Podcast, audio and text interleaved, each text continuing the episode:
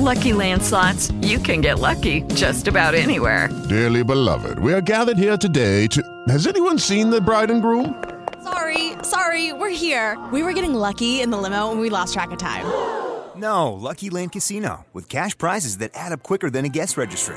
In that case, I pronounce you lucky. Play for free at LuckyLandSlots.com. Daily bonuses are waiting. No purchase necessary. Void were prohibited by law. 18 plus. Terms and conditions apply. See website for details.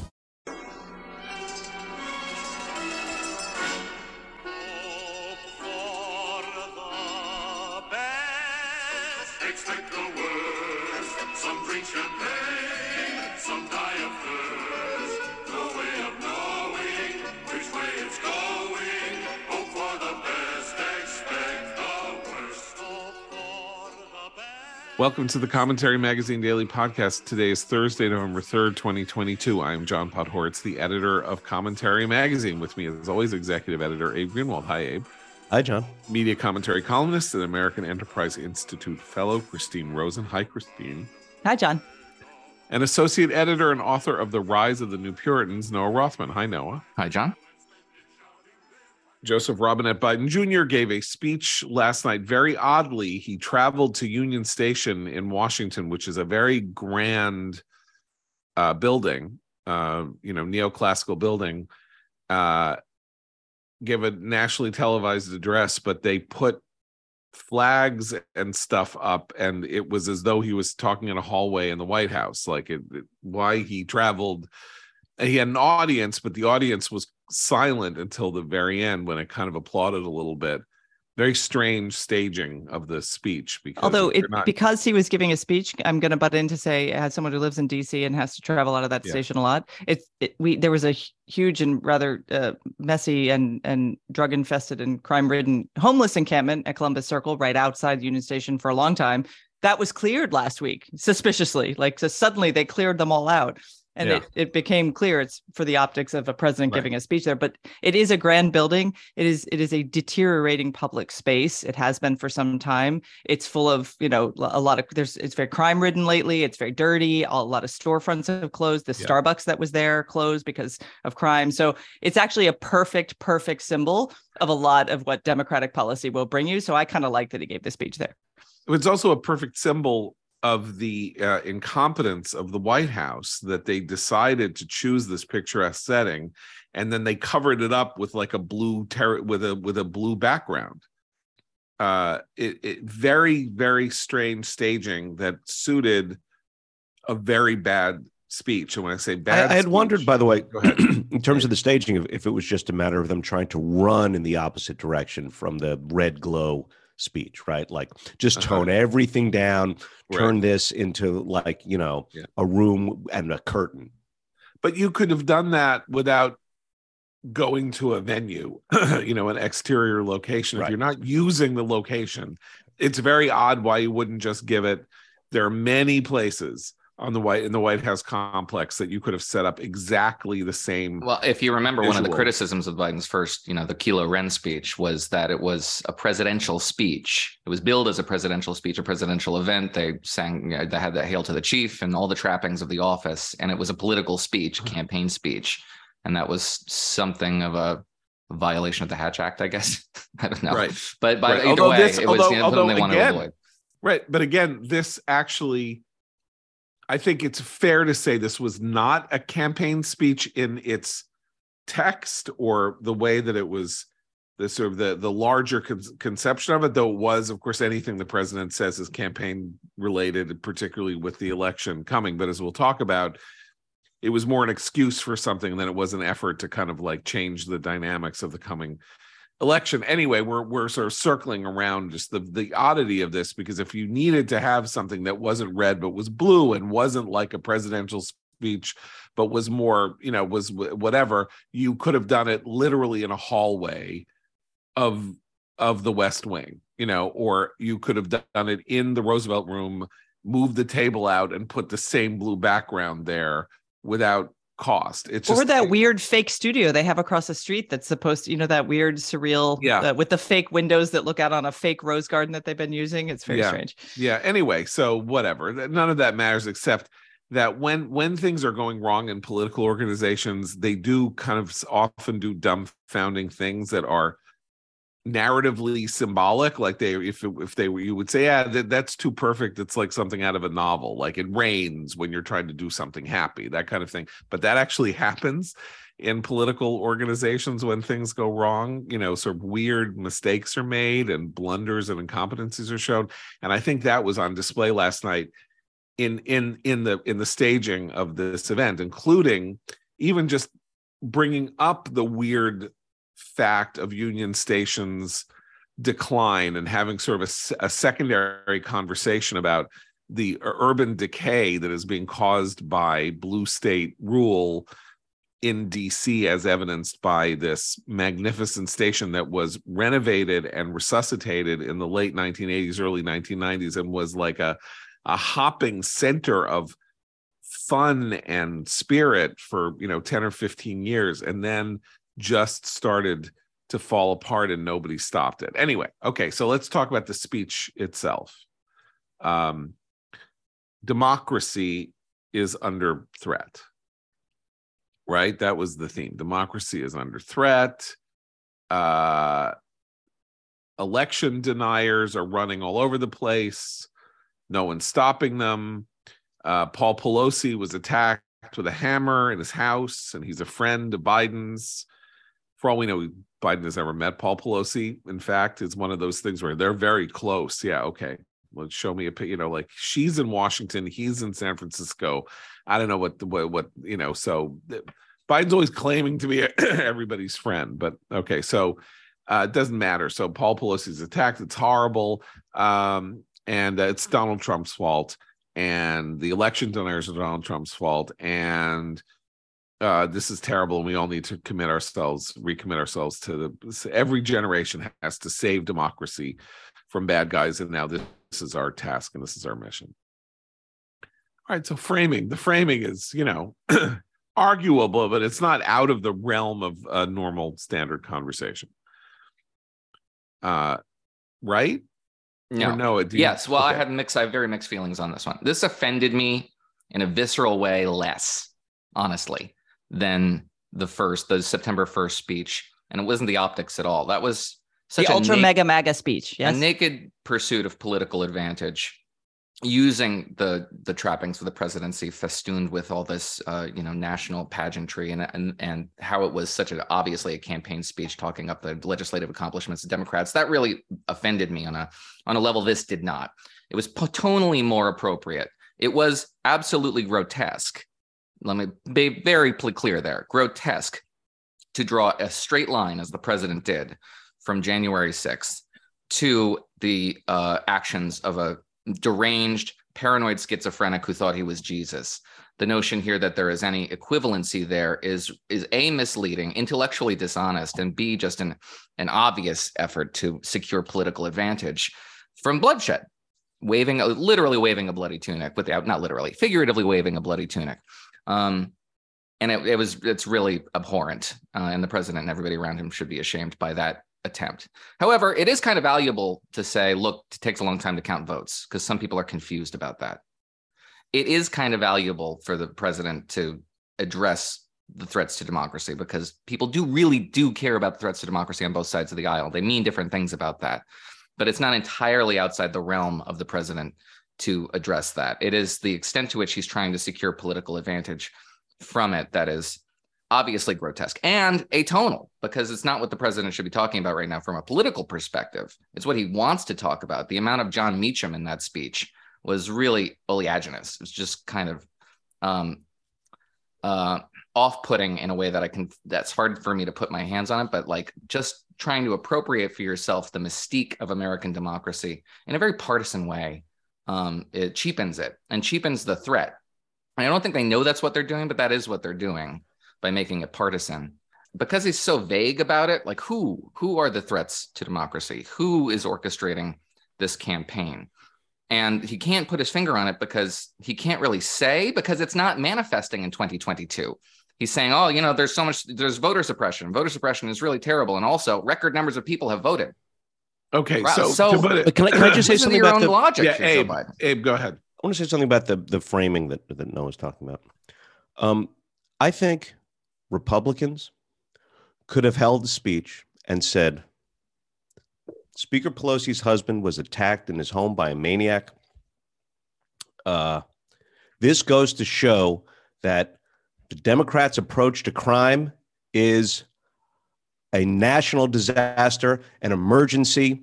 This coming election, uh, uh, do what's right, keep your home safe, secure your cities, and they would have been. On, it still would have been disgusting. They would have been on firmer moral and logical ground than Biden was last night in drawing this line connecting the attack on Paul Pelosi to January Well, 6th. isn't that Joe Biden's implicit message here that the GOP is weaponizing schizophrenics and unleashing them on, old- on uh, poor, unsuspecting they- elderly? that, and that's why the partisanship is is the important point that that Noah is making, and that Abe, I think you're right too. This is th- this idea, and this is actually really disheartening as as someone in the vast middle, which I think most Americans rest on this question of democracy and is it in peril. People are worried about the decline of trust in institutions, about the chaos. They they didn't like January 6th. All of these things are true but we are not most of us rabid partisans. So what that means is that when someone like the president of the United States makes the issue of democracy hyper partisan, the same way the Democrats have made, say, the issue of disinformation hyper partisan,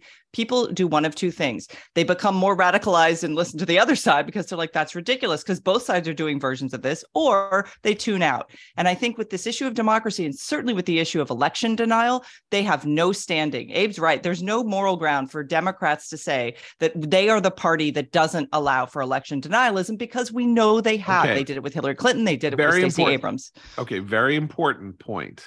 I want to do I want to read some quotes off to you guys. Um surfaced last night um of election denial.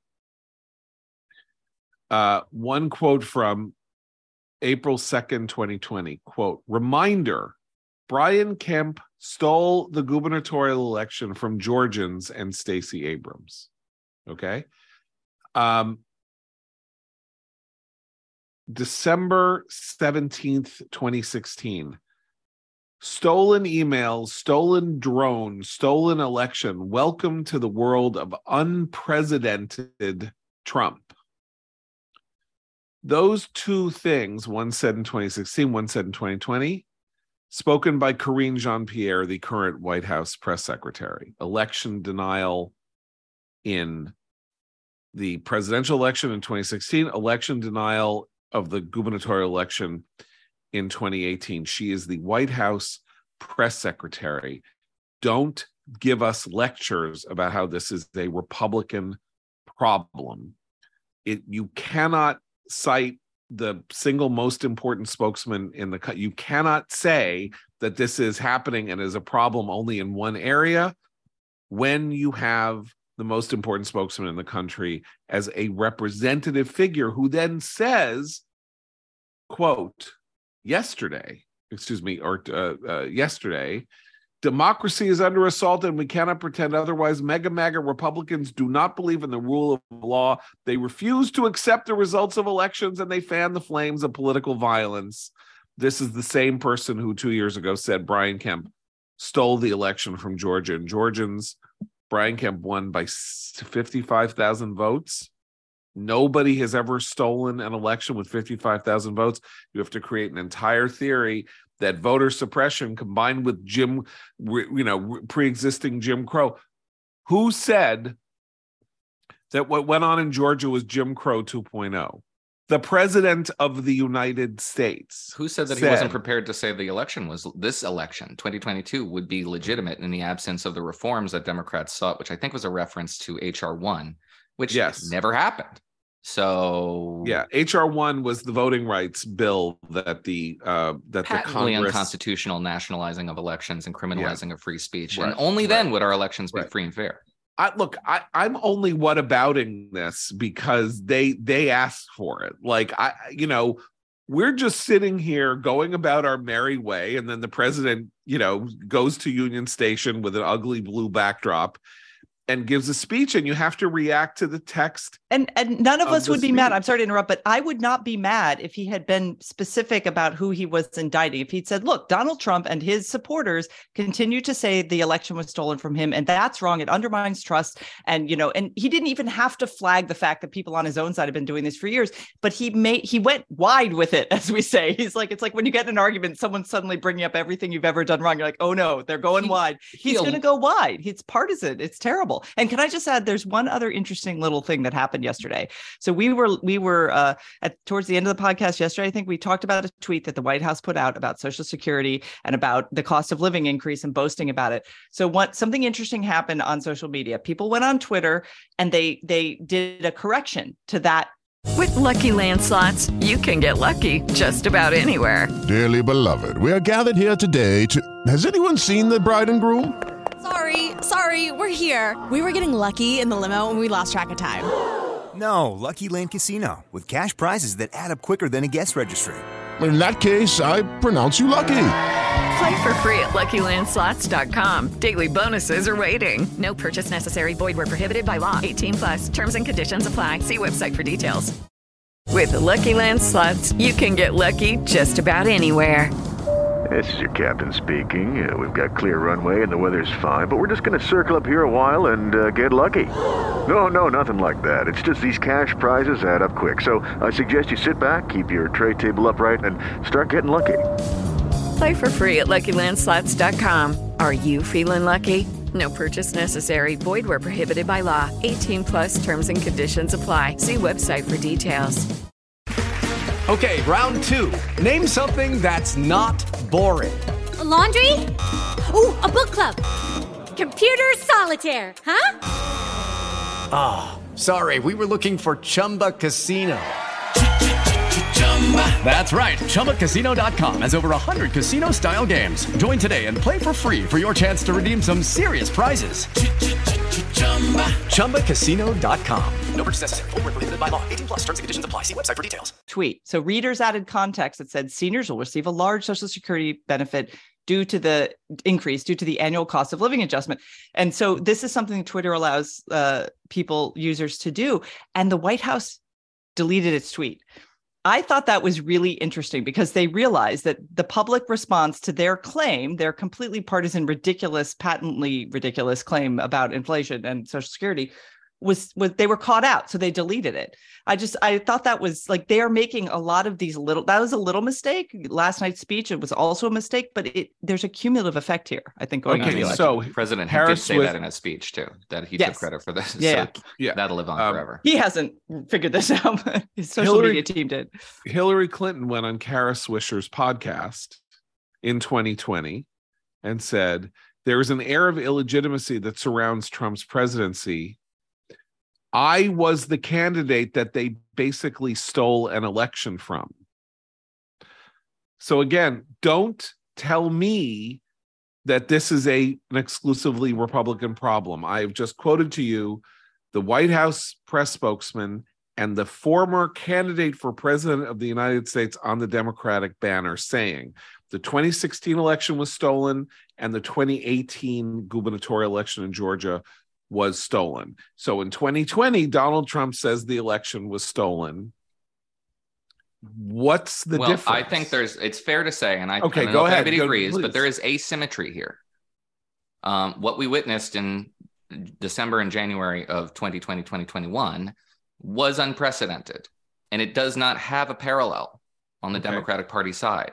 And Joe That's Biden true. alluded, not directly, but should have been more specific, alluded to a candidate who's running for Secretary of State in Arizona, who is about as maniacal as you can get, a nefarious figure who does not Yeah. seem inclined to certify election results that do not uh, fall in the Republican direction. He's a he's a bad dude, yes. and there is no rough equivalent on the Democratic side. Uh, there might be because they're laying the groundwork, they're prepping the beaches for this exact mentality to take take hold on the left. And indeed, Secretary uh, weaponizing Secretary of State's offices is uh, a project uh, that George Soros engaged in, and Republicans noticed and copied it. The Secretary of State project back in the aughts. Nevertheless, it has manifested on the right in ways that are far more acutely menacing than on the Democratic side. I'll admit that. No, Um, I, I- so do I. Go ahead, Abe. Sorry. Go ahead. I- I may even uh, object to that in, in in this sense. Um, there's an analog on the left in in terms of uh, uh, rioters attacking federal buildings uh, all summer long in, during 2020, uh, and being excused for doing so at the highest level. I am not into whataboutism. I, Right. Of course, I acknowledge all the terribles on our Yeah. side that we acknowledge. Um, but there is that. And by the way, I, I think it's important to talk about both sides here, not just to say they're not playing fair, because if you really care about the quote threat to our democracy, the threat is this broad, manifested distrust across the spectrum Right. of our system and our processes and and and and and the and the constitutional structure and that is And the dem- on both sides and that is that is a legitimate problem it is mucking up our politics across the board And the Democrats funded a lot of those crazy candidates. I just it's, it's important to Yeah, say that it, to yeah. remind that. Well, yeah. let's we'll see what we'll see we'll see where that uh, discussion point goes next week. when Uh, those oh, I- candidates win. right because we're going to Yes. see what what the results are going to be but let's talk about election denialism at, you know that it's not just practical in the sense that you have people running for office who are election deniers. Now first of all they're election deniers of one election. Now i'm not defending them. They're wrong. Trump uh, biden won. Trump lost. They're either idiots or knaves and they they they make me cringe.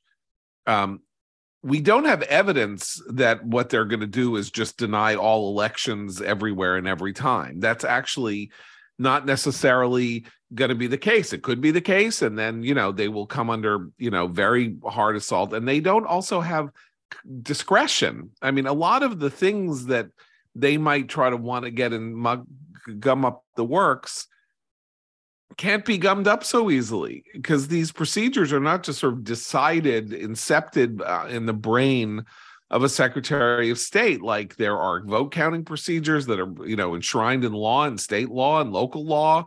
Um, they're supposed to be law. They're not, but you know, the states set the place, manner, and times of uh, of elections and all kinds of things. Okay, so that's one thing. So they're election deniers and they're terrible, but election denial is a feature of American democracy and democracies in general. Like that is something people say, I was robbed, they stole the election from me.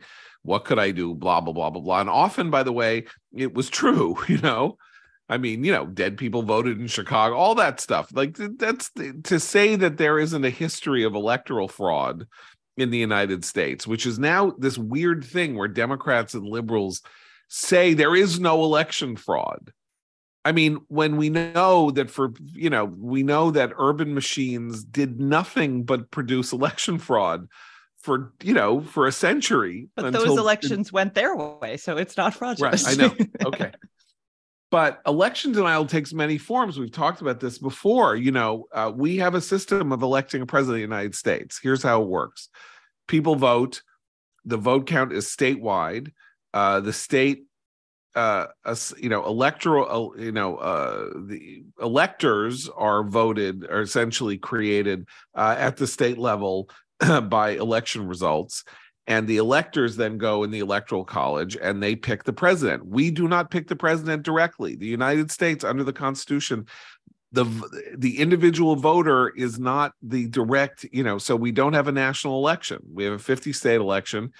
The person who wins the popular vote in all but I think three cases uh, or four cases in American history, uh, the person who wins the popular vote has won the electoral college, but it's not enough. but in 10% of the cases it hasn't happened and that's not a necessary adjunct of our of our laws. We don't have direct elections for the presidency. So once it appeared that you know Al Gore mean, once Al Gore got 500,000 more votes than George uh, W. Bush did in in you know nationally that and then Trump in 2016 uh getting 3 million fewer votes than Hillary.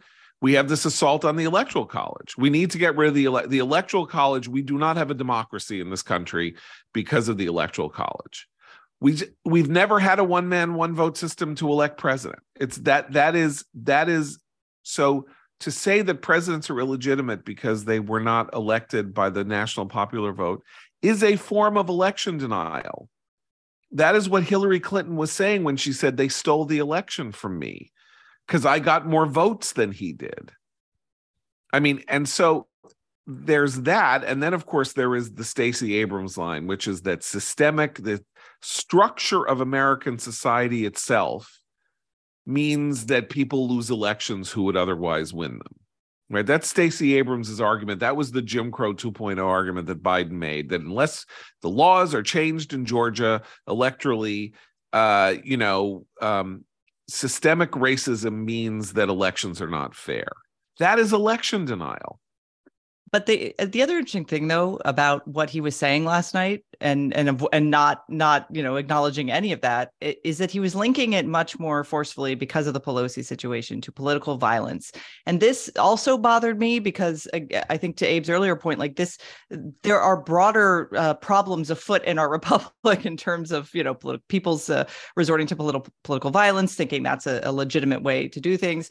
Um, and just just yesterday I think it was just yesterday a GOP candidate for governor of Illinois, a guy threatened to skin him alive and feed his family to him and was you know authorities tracked this guy down. He was like it's great. I've put his whole family on lockdown. They can't leave their house. They they should feel afraid. Okay so that's political violence from the left side of the aisle directed towards someone on the right. We've seen you know with with pelosi a kind of uh, mentally unstable man directing violence at it's happening too much on both sides. This is where i will sound what whataboutism because there's a culture right now of violence. And i do think january 6th uh, was was like throwing lighter fluid on that on that kind of simmering sort of anger and violent uh, uh, tendency. So that but that there was a precursor in as abe said in some of the rioting of the previous But summer. that So is righteous making- violence is not ever righteous. So the idea that we can we can pick and choose among violent groups of people and violent mobs and and politically motivated uh violent folks is not legit which it's always wrong. It's always wrong should always be condemned But listen, that the, you're you're making an important point that I want to make explicit, which is that the rise in political violence in the United States predates January 6th by Yes. by okay so there was as I said last week you know we were we lived through a period of political assassination Kennedy George Wallace you know JFK RFK George Wallace uh, Gerald Ford, Ronald Reagan, every single, you know, uh, the two Kennedys were killed. Reagan was nearly killed. Art, uh, George Wallace was uh, paralyzed, and Ford had two assassination attempts against him in 17 days. And the Kennedy, uh, the excuse me, the Reagan assassination accompanied. I don't know how how long afterwards, a couple of weeks afterwards, by the by the near assassination of Pope John Paul II. For some reason, the period, the assassination era came to an end. It ca- it stopped. Now the Secret Service got a lot better, all of that stuff, but the assassination period came to an end, and then it start it started to come back. Right, Gabby Giffords was shot by a schizophrenic. Um, and then we had political violence start on the rise. And we have in a column i have in the new york post today i, I specify I say trump said go beat up that protester at, at two different rallies one in 2015 one in 2016 right? He said if you beat, beat, beat the hell out of them knock the hell out of them i'll pay your i'll pay for your trial from the stage of his rally. Right? So that was one thing. Noah wrote a piece for commentary in 2017 about the political violence during the 2016 election, a lot of which was from the left, particularly around San Jose, California. And then we have, you know, this the shoot up of the congressional softball game, and you know, I, there are other, and then if, now, now, now, Paul Pelosi. What all these things have in common is political violence. What they do not have in common is election denial. They are not about election denial. They are about something diseased going on in our politics, of which election denial may form a part. But also it, it and, and again like there was also don bolduc who's running for for uh, i think for the house in new hampshire he was the guy tried to take a swing at him as he was going Yeah. into to a debate this week Yeah, Lee Since Zeldin. Pelosi, the Zeldin ch- was attacked. Lee Yeah, Zel- was like, attacked on a stage, or you know, was like yes. like Salman Rushdie. with a pet yeah yeah yeah no i I mean, mean, the- they, the- they didn't get to him, but they got to Salman Rushdie. Right. So these these attempted attacks from the left against right uh, against people on the right are never get the the the longevity in play. I mean, thank God they, they are usually uh, thwarted. In the case of Paul Pelosi, it was not thwarted, but and in the case of some of these attacks, I think they are mentally unstable people as well. But Some, you don't. The all- all narrative them. doesn't I mean, it. it's a very different character than it was in the 1960s. We're not talking about in the 1970s too.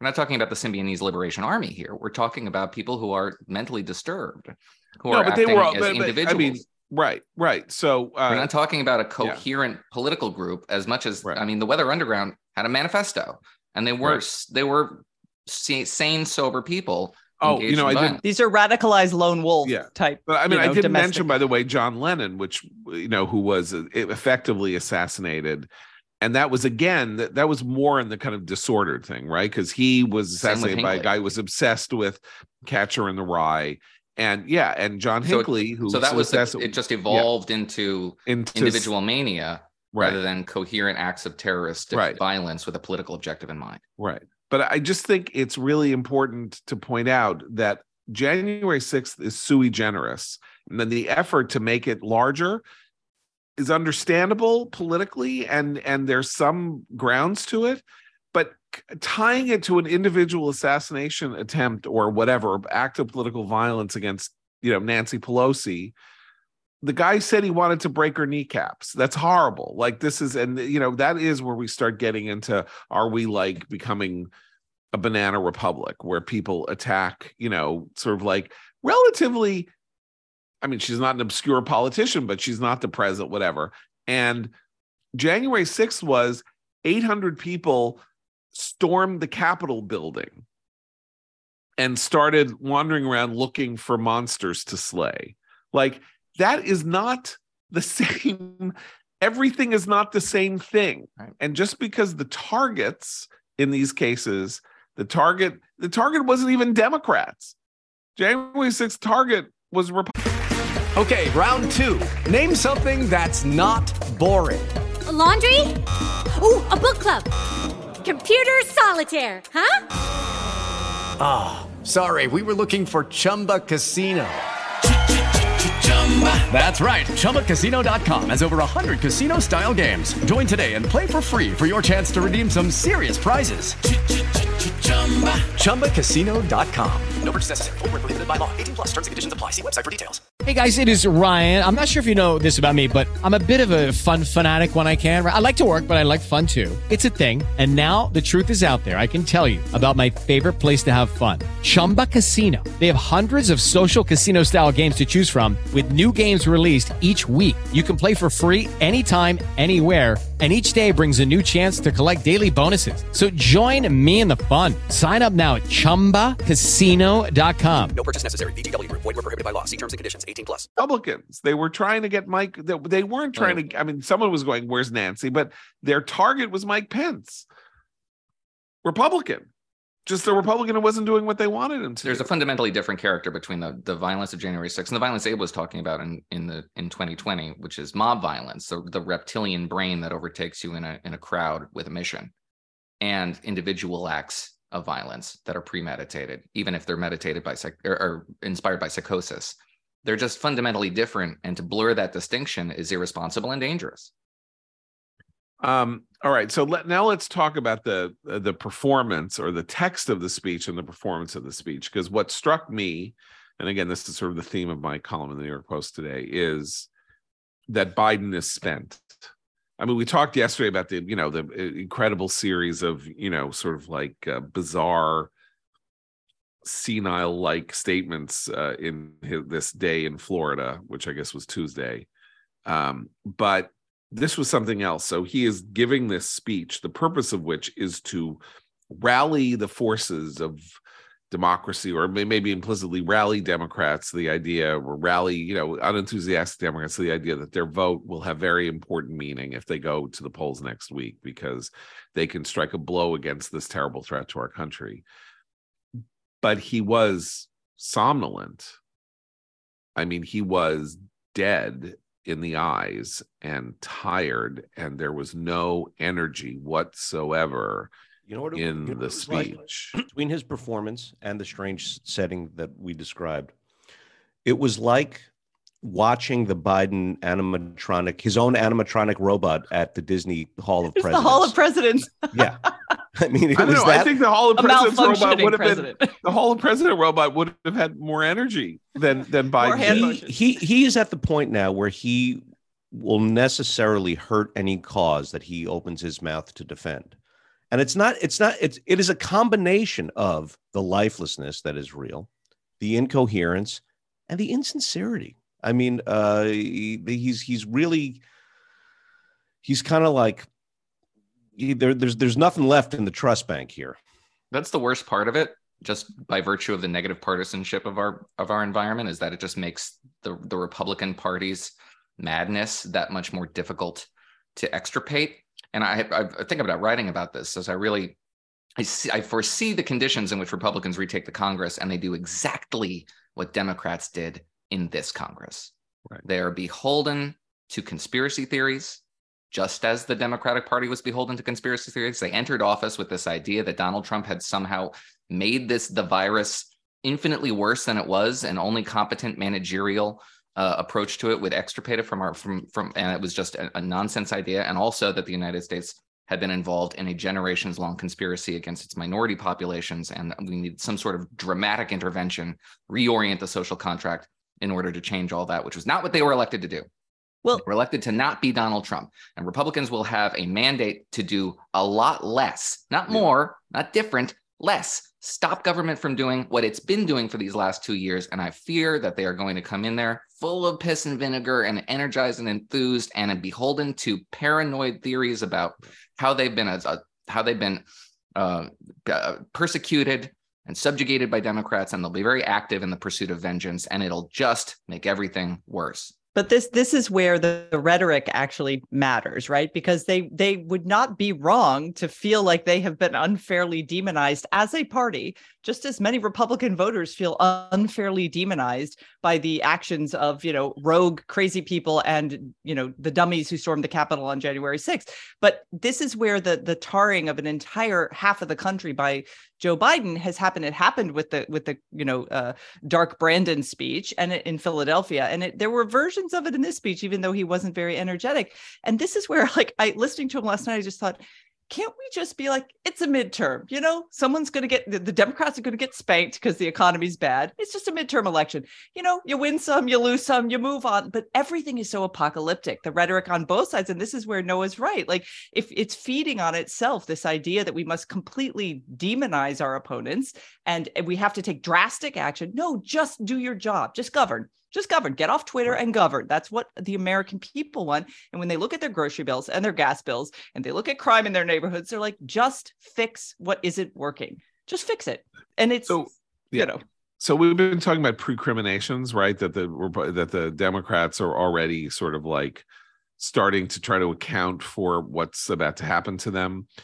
And I, I view this as a version of precriminations because, uh, as we're talking about about what's going to happen when Republicans take charge in, in in in the Congress, if indeed they win both houses, they will almost. I mean, it's it's extraordinarily unlikely that they will not have you know control of the House, and it's increasingly likely they will have control of the Senate, so they could have both. Uh, and so here's my precrimination. Noah has the you know they're they're just going to do. Twice there have been these bonanza midterm elections for Republicans. 20 uh, 1994 when they won the house and the senate and won the house for the first time in 40 years and 2010 when they won 63 seats against obama and uh you know it you know just sort of changed the entire ended the obama presidency's activist phase um and in both those cases they did not know what to do when they when they got into power and wildly bungled the opportunity that they had. The Republican, the Gingrich revolution, Gingrich did not know how to be speaker. He did not know how to how to deal with uh, you know, the legislative challenges or how to handle Clinton or anything like that. And he helped revive Clinton's political life by his missteps and blunders. And Clinton won, you know, basically won by who had won by had 43% in 1992, got 49% in 1996, and was sort of off to the races. Uh, and in 2010, 2011, the Republicans shut the, you know, remember the sort of the whole debt ceiling, voted to not raise the debt ceiling, all, all kinds of stuff. They and then Obama got re- reasonably in the end, reasonably easily reelected. We're looking at 2023 and Republicans have every reason to look at these past two experiences and say, what did we do wrong then that we can repair? And I think Christine says it perfectly, which is they didn't sit, they're not sending you to Washington to not govern. They may be sending you to Washington to stop Biden and the Democrats from, from doing anymore, which is really what 2010 was about. But they didn't send you there to not govern. They didn't send you there to close the government down. They didn't send you there to create constant showdowns. Uh, with they want you to run it better than Biden and the Democrats have been running it. Figure out how to run it better, but that is not in the Republican wheelhouse in general, and it is really not in the in the current Republican Party's wheelhouse, which is performative and confrontational and ad hominem and all of that. And so this is a, this is a conversation I wanted to have next week, but we're having it we're having it now, which is fine. Um, but you know they they better get their acts together because there is an enormous opportunity here to reset the political table in the United States. History tells you that they're not going to be able to do Well, they've it. written a lot of checks they're not going to be able to cash. Education is a local issue. Crime is a local issue. It's not a federal issue. Abortion is a local issue, according to Republicans, Lindsey Graham notwithstanding. Uh, and what are Republicans in Congress going to be able to li- deliver there? Not much. They can dedicate funding, and they can they can not dedicate funding. They could tether funding to certain conditions, which I don't think would be a terrible idea in certain cases. But that's about it. And if they have if they set the table in ways that they can't meet, then the instinct is going to be yeah to be much more performative, much more confrontational, and the backstop of the presidency is going to make that a lot easier on them because they can do a lot of things that they really know are consequence free. Well we'll see. I mean it's all kind of as i say a lot of this was uh, taking advantage or you know using opportunities. 2011 followed the exact pattern of 1995 gingrich shut the government down and effectively destroyed you know the republican advantage in the united states because it turned out and uh, by the way i was as guilty of this as anyone. A lot of people on the right at the time were excited by the pro it's like people hate government they're going to see they can do without it. They, they finally someone is going to do something about runaway government. It was the dumbest thing I ever thought. It was the dumbest thing that people on the right ever thought. The difference between me and them is that they then I I the minute that the that the that the debt ceiling stuff started happening in 2011 and the government shut down, you know, sort of like anyway th- th- that kind of talk. Like I was like, don't do it, don't do it. Like, what are you crazy? Like we already we ran this play and you know got sacked for a 30 yard loss. Don't run the play now. And they did anyway. And so the question is what's what's the likelier given human nature and the what what we see is it likely that they're going to go "Who- you know we're not going to kevin mccarthy's going to sit there and go we are not going to do that we're not we looked twice already and we're not doing it again and i'm going to show you how we're going to do it. Or is it like yeah we're not going to just write biden a blank check on ukraine you know? That that's I mean, what it is. yeah right. We're not just going to write him a blank and that's fine by the way. They they they they will have oversight responsibilities. So you write in the you know in the framing of how you pass future support for you whatever you want to do you provide greater levels and greater degrees of oversight. That's fine. That's what the house is supposed to do. It's the it's it, it is the spending arm of the government. So but they're going to do more than that i think. Anyway that's so but i want to get back one thing i wanted to mention is that i was listening to a very fun podcast hacks on tap that's mike murphy david axelrod and robert gibbs have this you know bipartisan po- podcast political professionals talking about what's going on and they played a clip from uh, Barack Obama appearing in Michigan on behalf of Gretchen Whitmer and the you know candidacies in Michigan. The whole thing was like, all right, well, Obama went out. You know, they, they had they sent Obama out to rally the troops. You know, because who who better? And the first thing I thought, which no one said, because of course Gibbs and Gibbs and Axelrod are Obama people and worked in the Obama White House, is Obama was a disastrous figure in the two midterm elections over which he presided as president 2010 and 2014. They lost 63 seats in the House in 2010 and they lost nine seats in the Senate in 2014. He was a net negative. He was a genius at getting himself elected, and he was a disaster for anybody else, as Noah and I detailed in the piece we wrote after 2016. 1100 nearly 1100 uh, uh, federal state and local uh, offices held by democrats in 28 were held by republicans by 2017 that was obama's legacy so boy this is the best Oh, and by the way, look Yeah. around now. Yeah, Nobody would even ever- worse. They would love to jettison Joe Biden into space Yeah. if they could. Right. And who's coming up behind him? No one. Right. So, but the thing is, so they sent Obama out. So Obama has this terrible record. And then Obama says, they're talking about elections. Uh, He's, he goes into that weird thing where he starts sounding like he's, I don't know, you know, uh, not a kid from Hawaii, let's just say.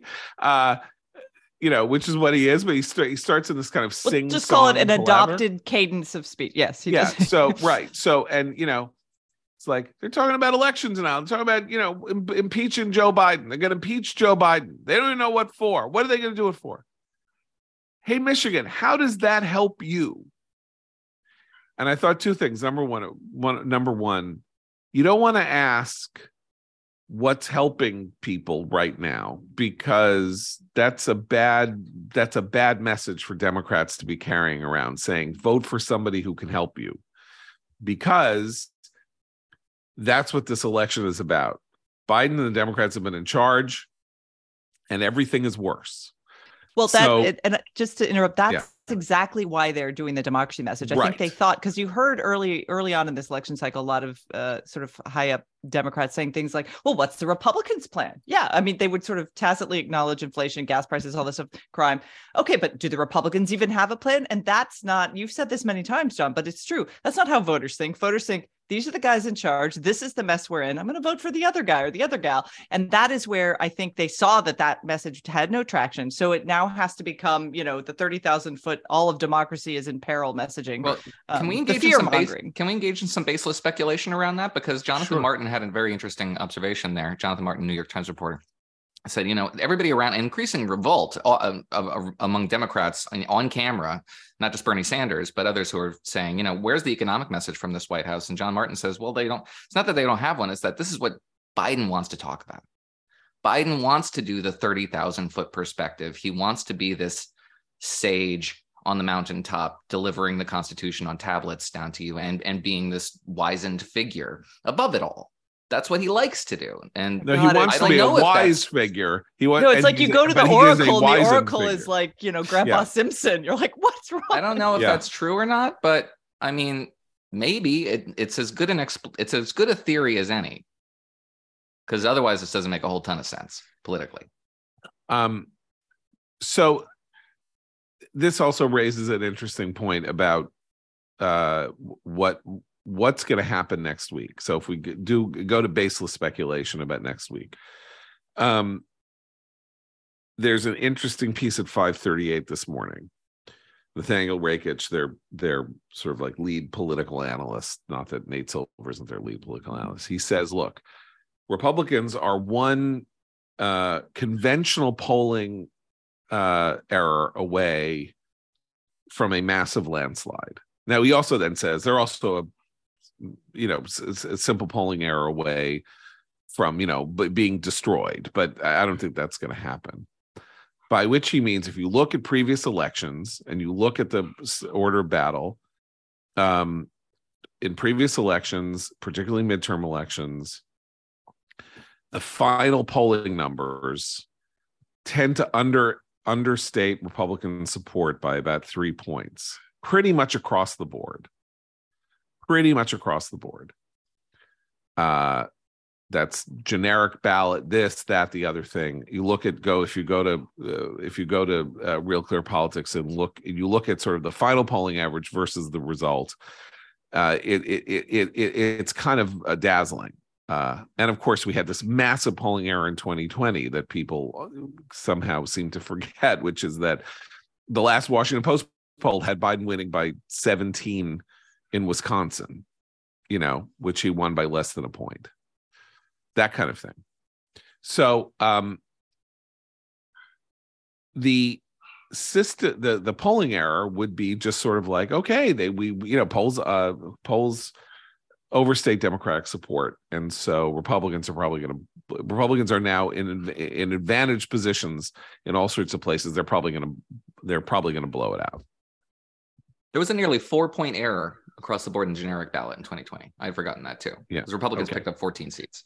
Right. Okay. So um we have this weird phenomenon where people uh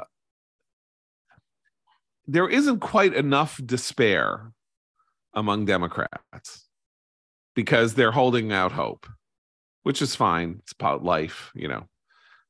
Um, but when I say I think there isn't enough despair, I think it's a systematic problem for them, which is, I guess we've talked about this, but we haven't quite framed it this way. The media make it so that Democrats don't know when the when the things that they're doing are taking a turn against them because the media protect them. And I don't know how you change this. I don't know what the circumstances are. This has now become systemically bad for them.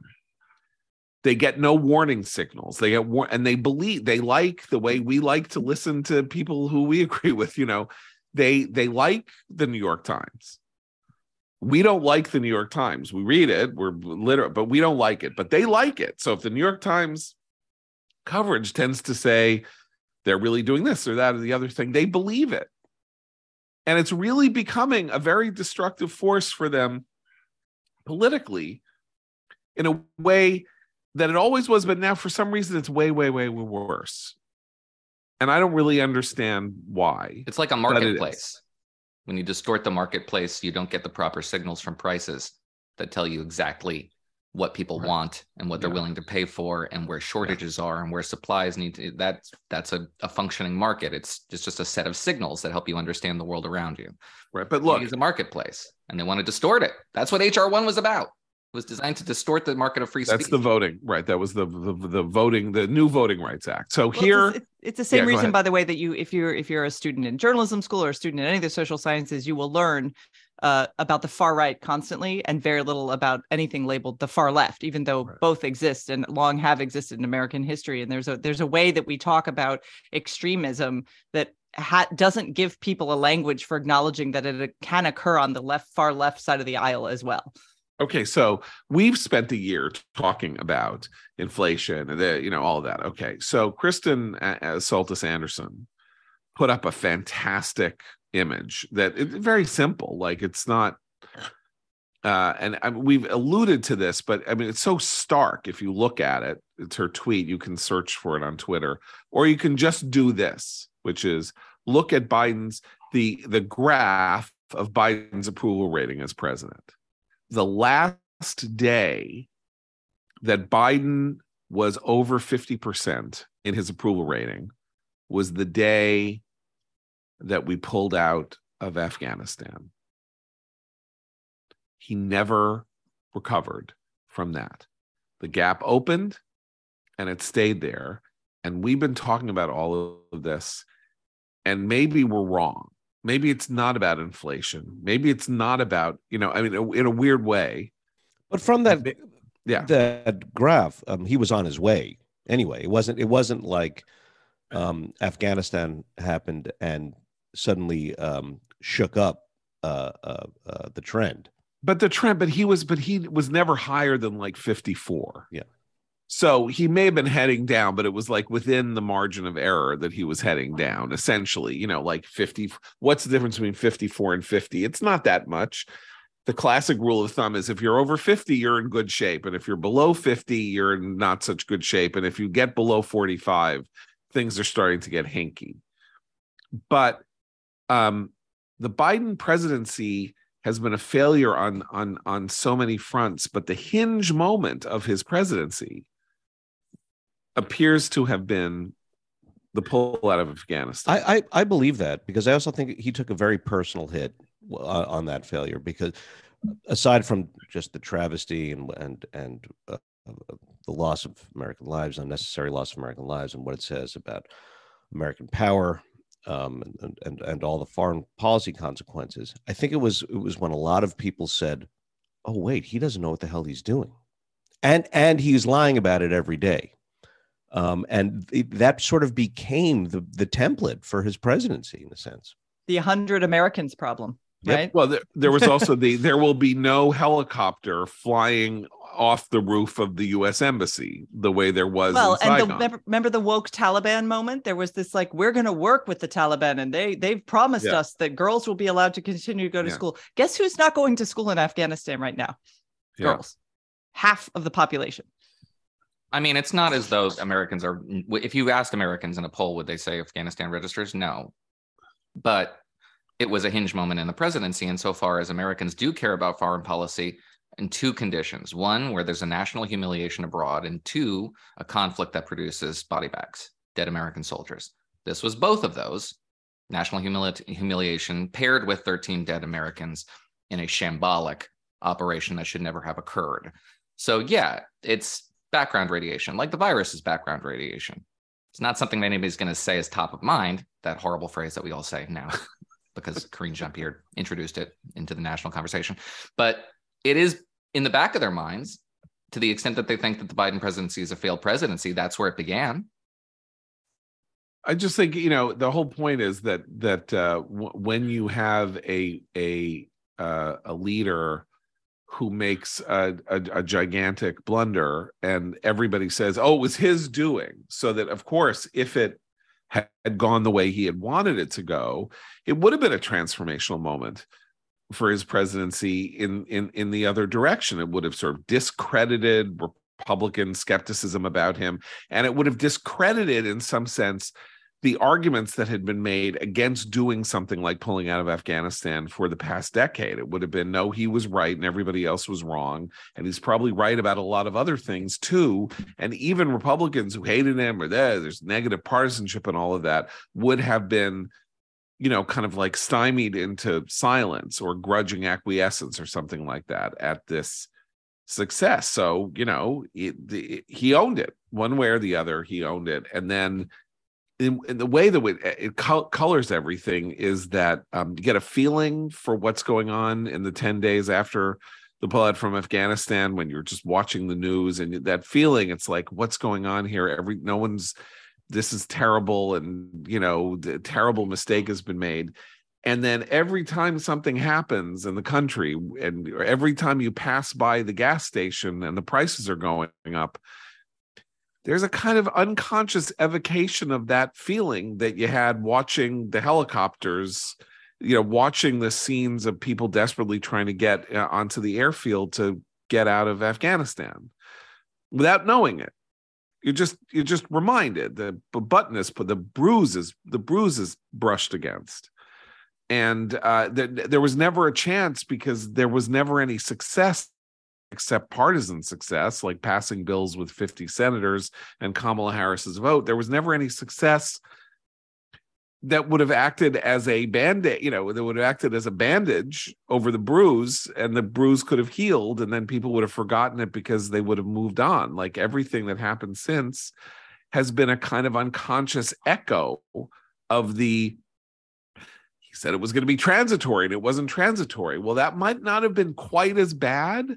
if it hadn't been we're going to pull out and it's going to be fantastic and you know everything's going to be great uh, the government's not going to fall and you know and then of course he does that thing where he gets mad at people he gets mad at the world when it doesn't do what would be polit- what would be convenient for him, right? He got mad at um at the I can't remember his name, the leader of Afghanistan, who bolted.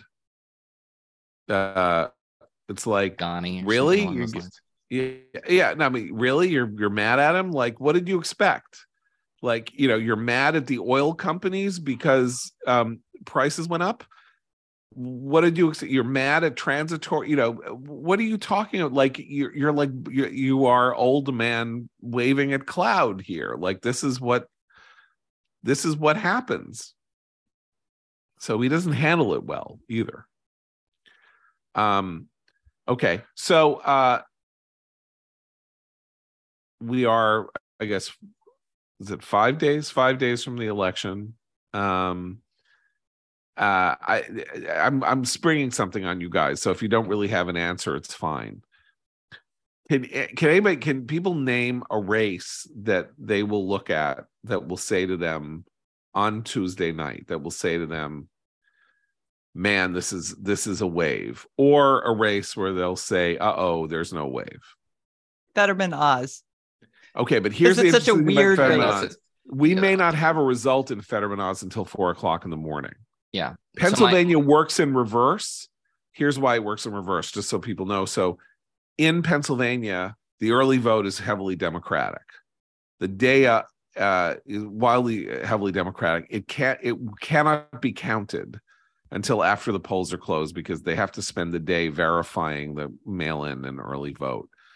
And so it really will not be clear who wins. Whereas in a lot of states, you have this phenomenon where you have the early vote counted, and then the day of vote, the elect the election day vote is heavily Republican, and so it looks like Democrats are ahead. And then Repu- or anyway, My first so, um, yeah. in the last three wave elections, 14, 18, and uh, to this one, uh, it's New Hampshire's first district. New Hampshire's first district counts votes pretty fast. It's usually very competitive. Uh, for like a decade, it swung back and forth between the same two Republican and Democrats, um, both of whom are out of the out of the um, uh, political game now. But there's a very young uh, Trumpy uh, candidate, a young lady, um, whose name I forget. Oh, Coraline Karoline Leavitt. Leavitt. Karoline Leavitt. Thank you. Um, who uh, defeated a more conventional Republican in the primary and was left for dead. And she seems to be creeping back up in the polls in a very competitive way. Between that and New York first, um, which is the very uh, tip of Long Island, um, I think those are my indications that we're going to have a way. If they if if we get a result there relatively quickly, I think that's that's a wave result. um, I'm gonna look at oddly enough because it's early Florida, um, because because I think Florida closes at seven or half of it closes at seven, half it closes at eight. I can't remember the because the Panhandle has a different closing time than the rest of the state or something. Anyway, but it's early, and um, if DeSantis and Rubio, Rubio in particular, if Rubio wins by double digits, that's going to mean that this is this is a wave election. Uh, DeSantis may win by double digits. I don't think that means a wave, though it's a, indicative of a wave. But but if Rubio wins by double digits, I think I think we're in a wave situation because it will mean Democrats will have been depressed and Republicans will have been energized simultaneously, and that will be reflective not only there but in all kinds of other places. And then also talking about New Hampshire, if Bolduc, the Republican candidate, who is a terrible, terrible candidate, by the way. I mean, I watched one of the he had a debate the other uh, Chris Christie mentioned he had a debate I think last night, but I mean they had one last week, and I mean he, he was awful.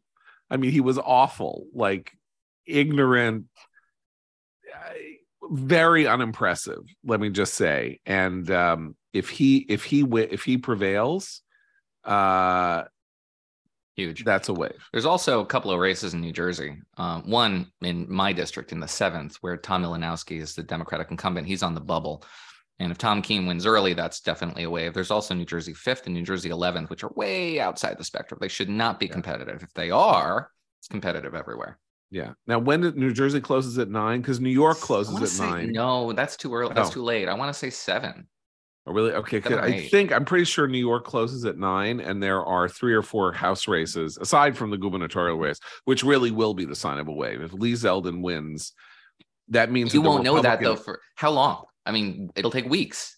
It's not going to be a blowout. It'll be a right. close race. No, no, but no, but there are there are three particular House races. You mentioned New York one, but there's also the race in which the uh, Sean Patrick Maloney, the um, the uh, head of the uh, congressional campaign committee, uh, is uh, in in in desperately bad shape. If he loses, just batten down the hatches because it's going to be, and he he may well. I mean, it's just it, that's not just a local event, so anyway, uh, there's Karl Rove has a good column on this in the Wall Street Journal, by the way. How what, what he's going to watch as the as the evening as the evening. We need Abe's progresses. prediction.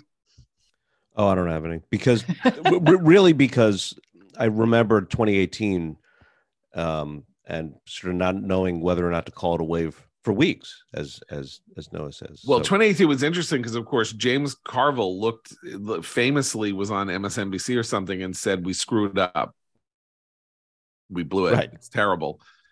Uh, but then this thing happened in California. It took weeks because the the the sort of the uh, the vote harvesting took weeks, and now Republicans are vote harvesting there just like Democrats, and that advantage has been totally totally uh, wiped away. But it is true that everybody needs to remain calm in the early couple of Yeah. hours because the indications although a real wave and that wasn't this would be a different kind of thing a real wave that was 40 seats it don't it wasn't not a wave that was a wave but um but it was this sort of slow rolling one that had a weird pattern uh in a real wave and this is stuff that won't come up early you know tiffany smiley might win in the Senate race in Washington. Joe O'Dea might win in the Colorado Senate race. That's where it's really a wave. That's where it's where the Republicans in the Senate get to 54, 55 if there is a total Democratic meltdown. But that we won't know until, you know, after midnight or something. Okay, I have to sneeze.